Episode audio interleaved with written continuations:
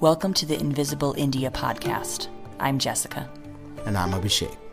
We are a cross cultural couple doing life in India, exploring the lesser known mysteries of Indian culture, interviewing fascinating figures who have chartered new territories, and sharing life as we raise our multicultural family amongst the complexities of modern Indian life. Have Shefa Sikdar with me. She works with a large NGO in Bihar, India. She has worked overseas in Bangladesh and India and has experience with gender issues and reproductive health. And today's topic is gender violence, specifically talking about in India and with Indian population. And I really wanted to talk about this today because it's it's it is a tough issue for sure, but uh, Shefa is a person with with a lot of grace and a lot of um, compassion and the know how to navigate these issues, but also really has a, a love for the people of India. I have really enjoyed getting to know her and seeing that she really genuinely cares about the people here. She's not just another person who's like in and out on an assignment, working with an NGO. So I wanted to get her perspective because she's a person that is, is capable of sharing from her head and her heart. And I thought that you would all want to hear from her. So, Shefa, can you tell us a little bit about yourself personally and then a little bit about like why you took this assignment in Bihar. Sure. So, hi everybody. This is Shefa. I'm really excited to be on the episode today. Um, as Jessica mentioned, I work in Patna in Bihar with an NGO here, and uh, I moved here because I really wanted to be in the field. I have a public health background, so I studied public health in graduate school, and I'm from Bangladesh, so I've always uh, wanted to get closer to the issues. I spent a few years, about five years, working in Bangladesh. And um, when this project came up, I was really excited. It was a good chance to be on the ground and, like Jessica said, really get into the weeds with people who care about how things are going here. And you are in the weeds for sure. Just the way, the way I've seen you work, I know gender issues really get under your skin, and it's you live and breathe and eat and sleep thinking about these things. So so, if you could kind of just outline for us where does India in as general or South Asia in general fall on the spectrum of like how bad things are with gender violence and how do you measure those things and why is it important to address these issues? Sure. So, uh, when we talk about violence against women or uh, gender based violence, some forms are really extreme. So, the really extreme cases you see in the news where sexual assault happens and it's very public. Those of us who live in Bihar, we all saw this Muzaffarpur scandal. There's a shelter home scandal of short stay homes for minors. Oh, that's really where, terrible. where there was widespread corruption and basically assault of minors. So it's a slightly different topic. It's child sexual assault, but uh, form of violence against girls. And so, you know, we've seen all those extreme media forms, and um, those are some of the more visible forms of violence. When we talk about violence against women, it's a spectrum. So you have kind of those extreme forms of exploitation, sexual or physical violence. But then there's also emotional and economic violence. So, emotional violence is more like emotional abuse, psychological abuse, yelling, insulting, uh, which can happen in person or by phone. A lot of different ways that it's documented. Economic violence is slightly different. Economic violence is about withholding resources, using that kind of power over one person or another. And I think that's kind of what it comes down to. It's this violence is essentially about power.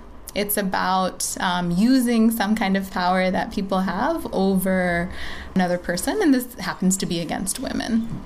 When we're saying how does the problem look in India, so violence against women is actually a problem everywhere every country in the world.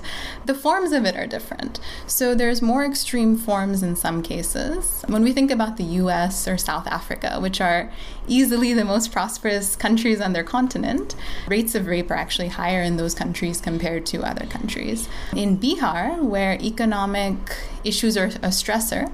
So the economy is weaker here. A lot of people have money stresses, a lot of different issues. That might be a driver of some of the violence. That's what the data is showing us.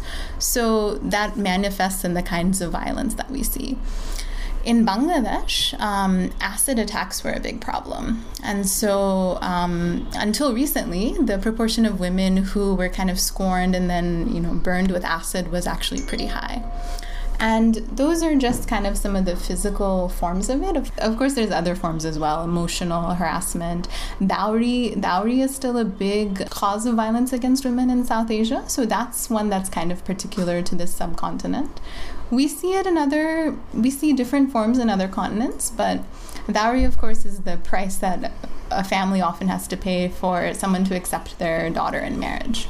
So those forms are still there.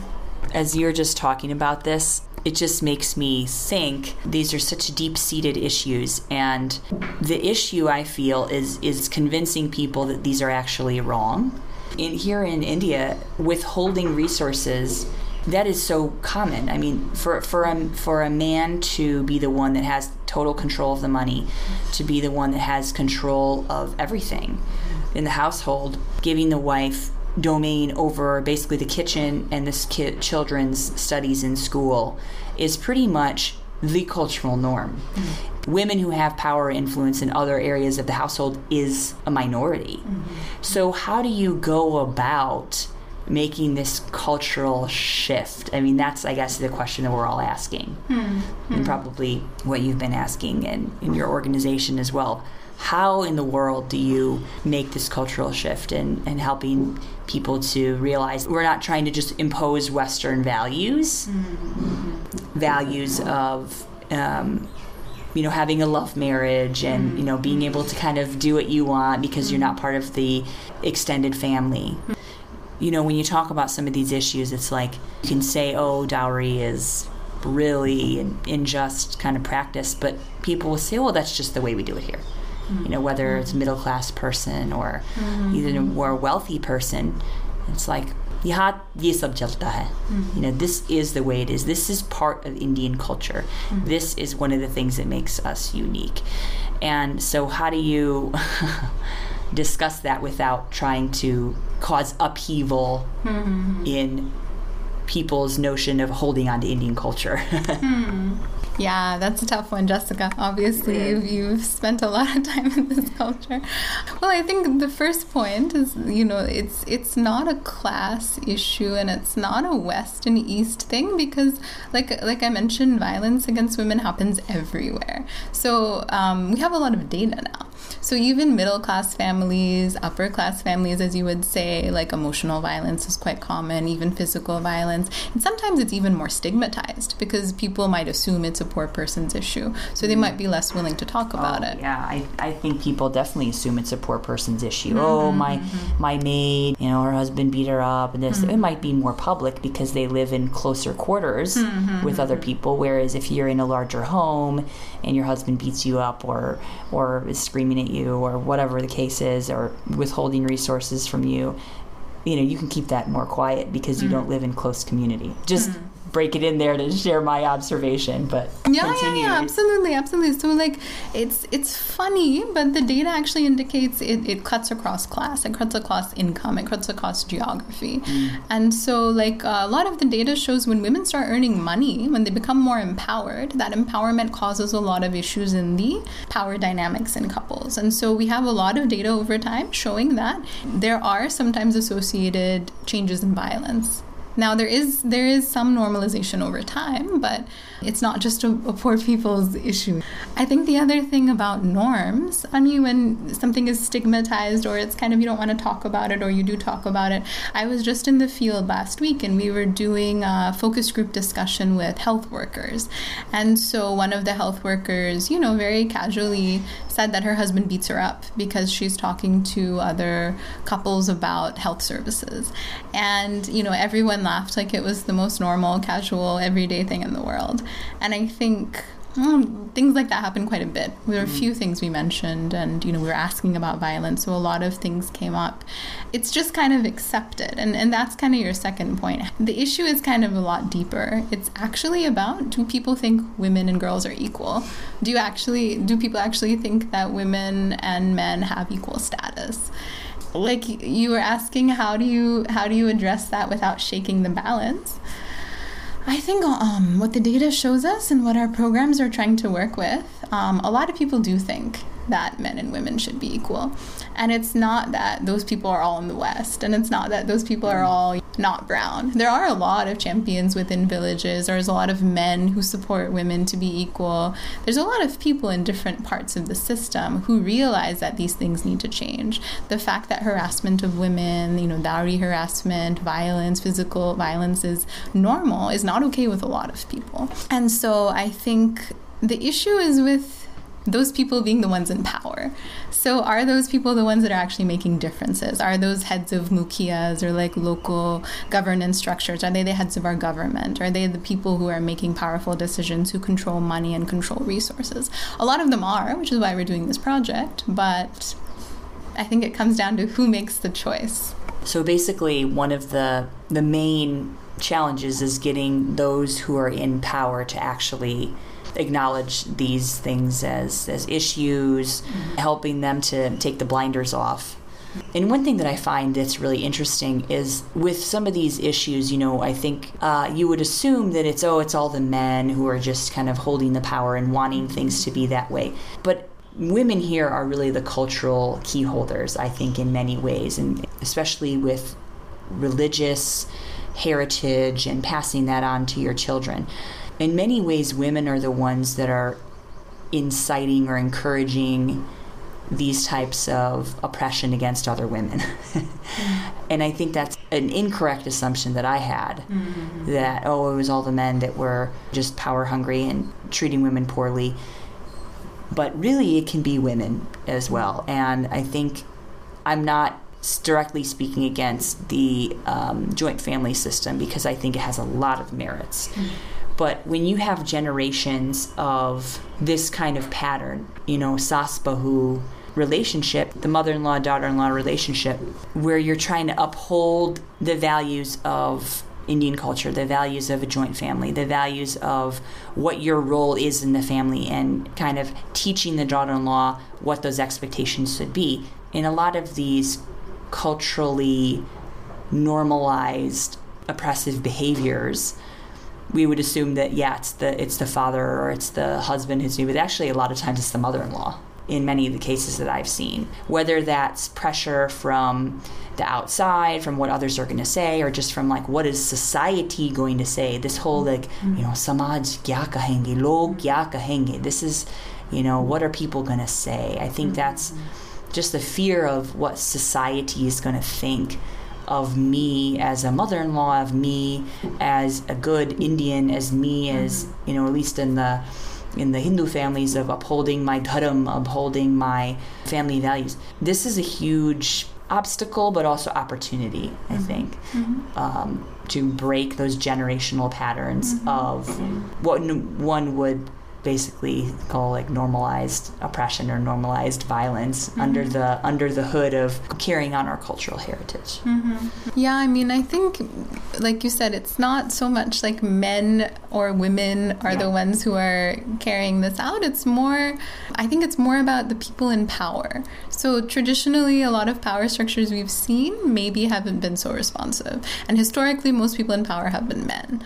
But that doesn't mean that men or women are necessarily supporters, champions, or the ones perpetrating it.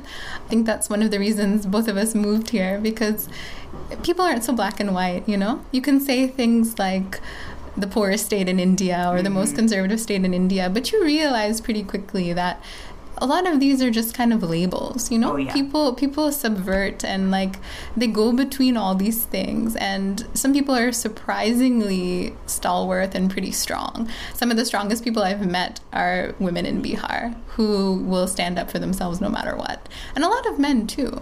And so i don't think i don't think it's that progressive people are necessarily geographically distributed. You know, there's a lot of progressive people here.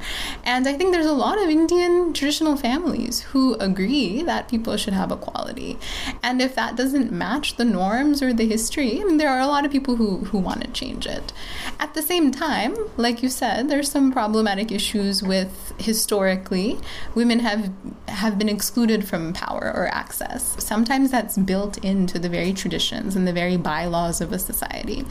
And so those things have also changed. Um, now we're in a place where we have a lot more laws and policies, and there's an overall awareness that there should be a move towards equality. So people know, you know, there's at least the knowledge that that has to be there. Whether that changes individual behavior is another thing, but societal pressure is also changing. Doesn't mean it's not it's not crushing and it can't be debilitating for a lot of people.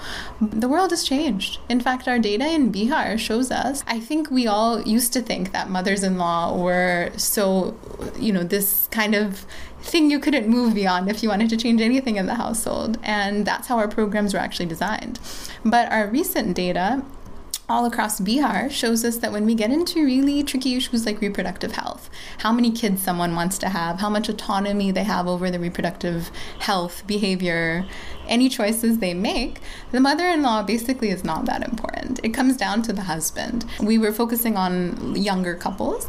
If the husband had decided that he wanted to wait to have children, or he only wanted, you know, fewer children, or he only um, wanted to wait a certain number of years, then that wish was respected by everyone.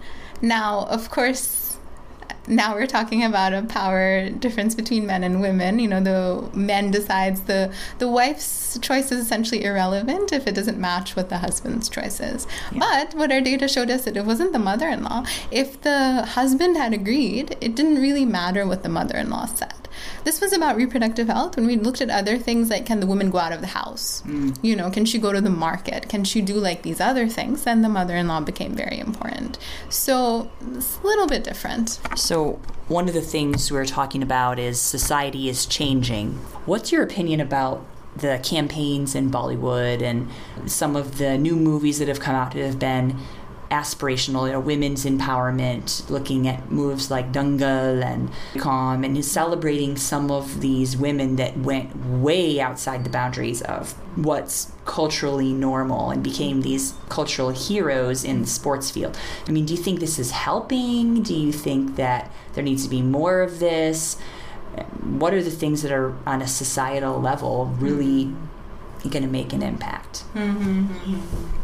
I mean, I think it's great. I, I think that part of how this problem gets tackled is the people who are in power change. And so that's also the face of power. You know, I think for those of us who grew up in America, like you and I did, we've always seen white men in power. And that's what the face of power looks like. So when you start to hear stories of other people, you know, people who aren't white, people who aren't men, that creates some power. So I think it's really important in creating that space. Bollywood movies have historically been, you know, a huge part of the psyche here, a huge part of the culture. And um, I think when you're popularizing the empowerment of women, you know, that's that's great. Let's let's look at. I just want to ask, like, what are some of the programs or some of the big changes that we have seen mm-hmm. uh, in your line of work and in your sphere of of work, which is larger than what most of us have visibility uh, to understand and to see what's happening on the programmatic or even government level or, or larger NGO level. Um, so, what are some of the programs or things that you've seen that have worked and we've seen improvements? Yeah, I mean that's one of the good things about working in this uh, area now. We we've seen a few things work, which which I think is really encouraging. One is, um, you know, I mentioned I'm from Bangladesh, where rates of violence against women are as high as anywhere else, and one form of violence was particularly troubling was um, burns. So burns by acid. So um, in Bangladesh, I would think it was the highest in the world pr- proportion of violence victims who were burn victims, and um, since then, Bangladesh has banned the wholesale of acid. And that's been something that's particularly done to control this kind of violence. And we've seen the proportions plummet So it seems highly effective.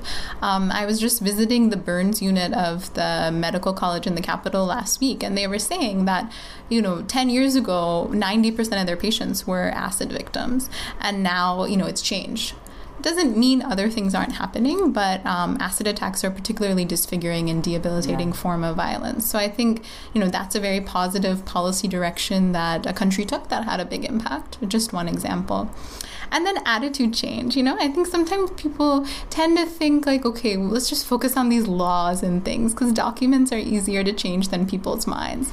But actually we have a lot of experience working on attitude change and measuring it and looking at it among different communities and how does it work over time. And so that's probably the most exciting part of the program we're working on. Um, we're building on a lot of lessons and a lot of data. So we know that you know it has to happen over time. There has to be a lot of reflection. Um, and the power structures have to be involved.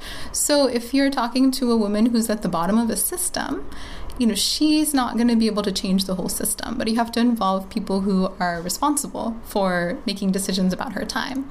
So, for example, um, if you're working with health workers, which we are, uh, it's important to also include their supervisors and also make sure that they understand the importance or are accountable for the kinds of programs that we're looking at. And that has to be sustained over time. So that's a big area we work in. Yeah, when you say things like dowry and acid attack and child marriage and things that are caste discrimination and things that are problems in India, we demonize those issues. Mm-hmm.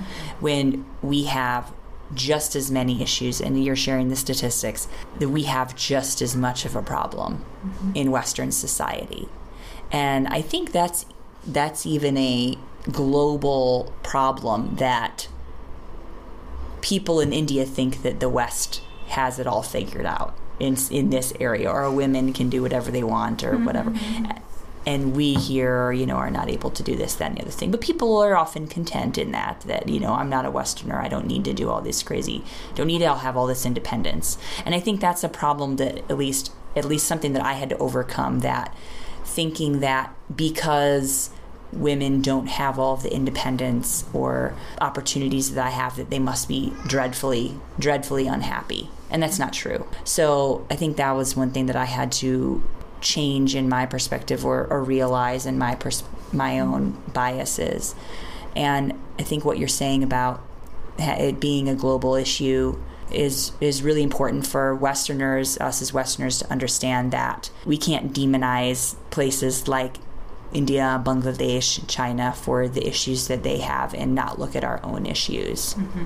Yeah, I mean, I think uh, what you're talking about, Jessica, is essentially do you have a choice? So, like, um, not what does it look like? Are you someone who shops on your own, or you're not someone who shops on your own, or do you wear a hijab? Do you not wear a hijab? But essentially, did you have the choice? Did you have the choice to do what you wanted to do?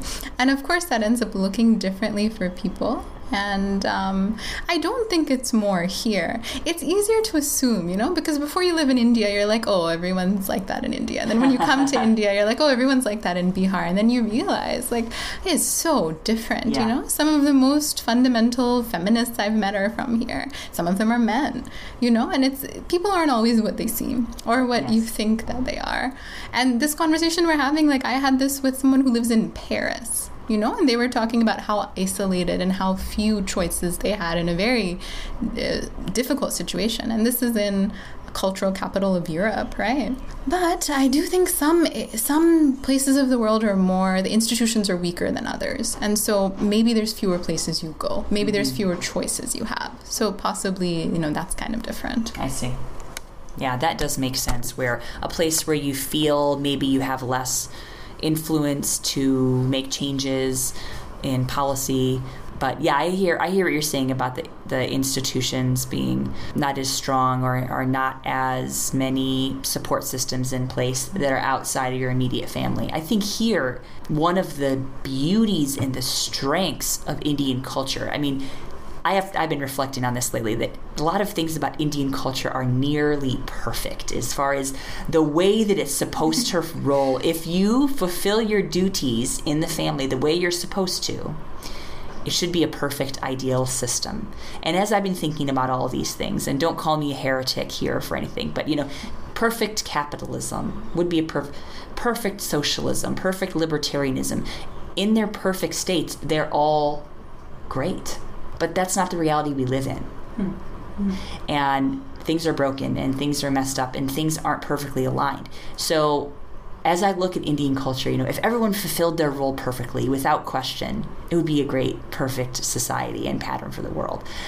We're not looking at who's losing out and what's the choice supposed to be and personal freedom and hmm. the ability to be mobile the ability to make choices based on not just what you think other people want from you or what you think is important for your culture for your country these are all obstacles or or things that might prevent us from being able to make the choices that we need to in life Well, because you're speaking on a personal note, like I Yeah. think, um, I think also for me, like, um, you know, uh, like I said, it was about choice. So, you know, I chose to focus on this issue here.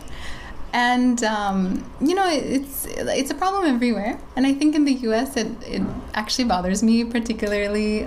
It bothers me in a particularly rough way because um, you know, we have the data that women are more educated. On average, women actually have more education than men. And we can use similar data from continents where they're paid equally and see that they're actually more productive members of society. In the recession, we had a lot more female headed households than men. So it's not i don't think i think the fact that women make less than men is a structural issue. I think the fact that we've never had a female president in 200 some odd years is just a discrimination issue. And i don't even think it's the worst kind of discrimination we have but it bothers me that in a country where we think we've gotten it right we have so many forms of it remaining and it bothered me so much that like you know i i felt like there are some standards that i have for myself. I i deserve better you know? I i don't want to be in a country that treats me like that. Not when i'm paying 40% of my income for the government. So it's one reason i can't. I can relate. On a personal level, I find just to share from my own perspective of being a married person, married to an Indian, to someone from here with two children, there are definitely different expectations. And I've, there's the, the independence and the opportunities that I had in the US was as wide as you could consider. Mm-hmm. The opportunities and the independence that I have in this situation is a smaller circle. However, I'm able to go deeper into some of these responsibilities or roles that I'm expected to do. Again, I'm blessed that I have a really wonderful family and wonderful in laws and husband. So it's not, I'm in a different situation than a lot of people, but I have felt a difference. And I think that we take that smaller um, circle and we look at it as oppression, which is not always oppression. But that is just a personal note that I've I've learned I've had to learn how to live just in a different in a different sphere, in a different and it just had to learn how to be more content in a place where I have less independence mm-hmm. and maybe less choice. Mm-hmm. And I found a lot of freedom in that, not having unlimited choices. And I think sometimes having unlimited choices can be a bit paralyzing. but I am happy to see that women here are having more choice. Women here are having, especially in in, in career fields, in um, ha- being able to have later marriage age, having a more control over their fertility and their health and things like that. There's so many positive changes that are taking place, absolutely and that is really encouraging to me. You're asking what can we do? And so the solution is at a few levels. It's what it's what do you think? What do you think other people think? What do other people think about what you're doing? You know, it's all these levels. And so um, I think what's nice is both we have more data and we have more of those things in place.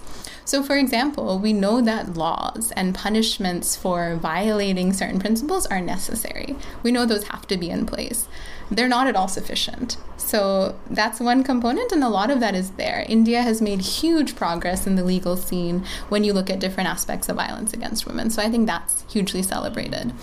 Can I ask a question mm-hmm. really quick? So, when you're talking about the data that you have, we were talking about the laws that have changed. Do you think that it's actually gotten worse do you think that it's gotten better? Or do you think that it's just now people are reporting mm-hmm. that we have data because there are actually laws in place now that are being violated, which mm-hmm. are becoming cases? Mm-hmm. What do you think? Is it getting better? Is it getting worse? Do we just know more about it now? we know more about it which like as a scientist that's it makes it makes it easier to know where we are so violence against women has always been a problem and documentation has been an issue and especially because it's so stigmatized and it's so sensitive underreporting will always be a problem so almost always survey data is going to underestimate what the actual burden is however this is where you're talking about media this is where we're in a different place so every advocate i've talked to they've talked about how we're not where we were 10 years ago. You know, in South Asia, when we didn't have a lot of these laws in place, or there wasn't as much media attention. You know, now whenever there's a rape case, it's all over the news. I won't necessarily say it's covered well, but it's covered. You know, it's front page news, yeah. and like it's it's kind of seen as something that people uh, are quite mad about yeah. and shocked by and Super. say it shouldn't be happening. So that's a different situation. We might never know what it was before, but the point more is that we know that it's been happening in some societies, including America. It's every one in two women, and so um, as as institutions, we have a responsibility to have a response that makes sense. And I think what gives me um, a lot of hope working in this area is, you know, there's so much more evidence now. A lot of things have happened globally that tell us in every, whether you're talking about police, health system, um, social support for women, these are the things we can do that actually work. In India, there's been a lot of work. A lot of other states have gone pretty far with their response programs. So there's a lot we can build on. So, you as a professional NGO worker, someone who's been delved in this field for a long time, you have access to people who are working in so many levels and you have direct influence in people's lives. What would be your recommendation for people who want to do something but they're not sure what to do? So, let's start with what about uh, maybe people who are Indian and who are living here or who are a part of maybe who they're NRIs, mm-hmm. maybe they're here. What are things that they can do to combat this issue?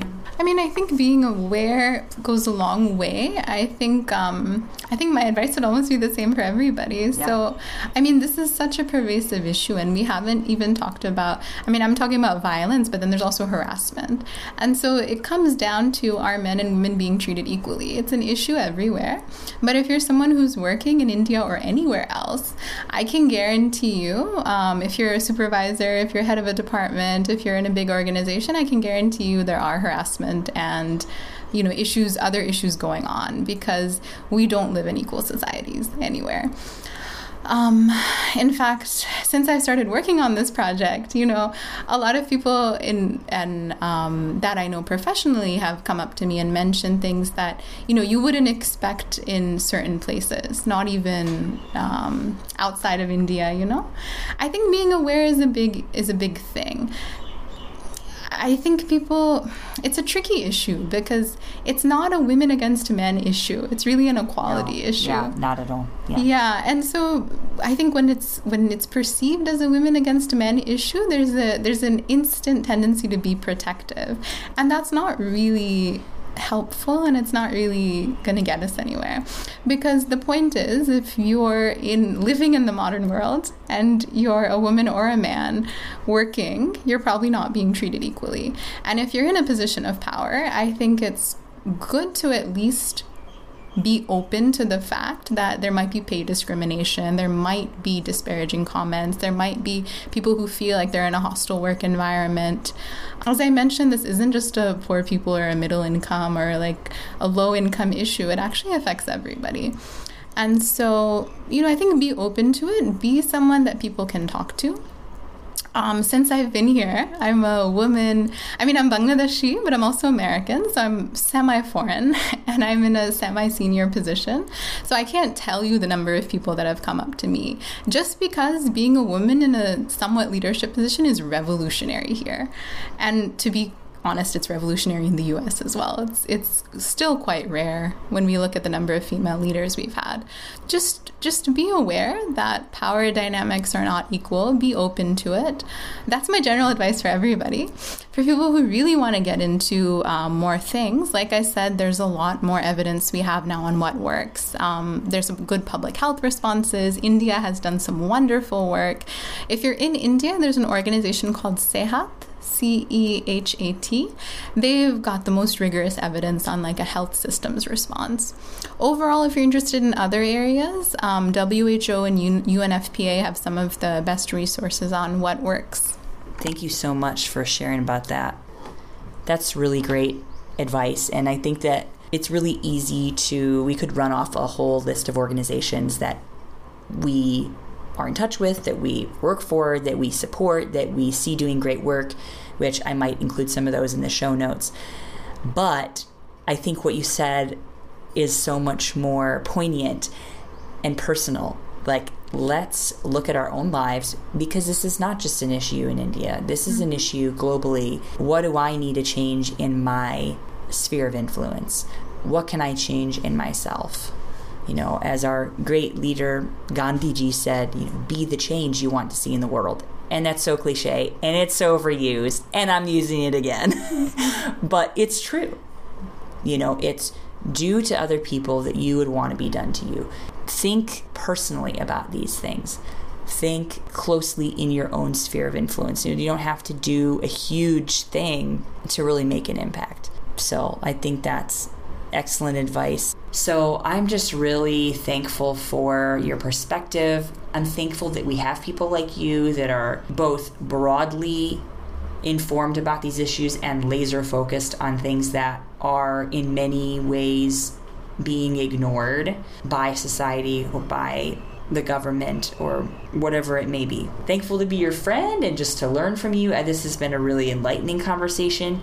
It's not an easy conversation, but it's it's a conversation we need to have and it's a conversation that we need to to spread. And thank you, Jessica. It's really fun to be on this podcast. And uh, I listened to all the podcasts on my last vacation, and I think it's really, it's really nice. Like this, it's a nice niche. This voice is really unique. I think for those of us who've been in and out of so many cultures, it really hit a few tones. And I like what you said in one of your earlier podcasts about being comfortable in your own skin and learning how to do that. It's, you know, it's a learning process, but um, being able to talk about this with people who I know, you know, are so embedded in the culture also helps me a lot. So thank you.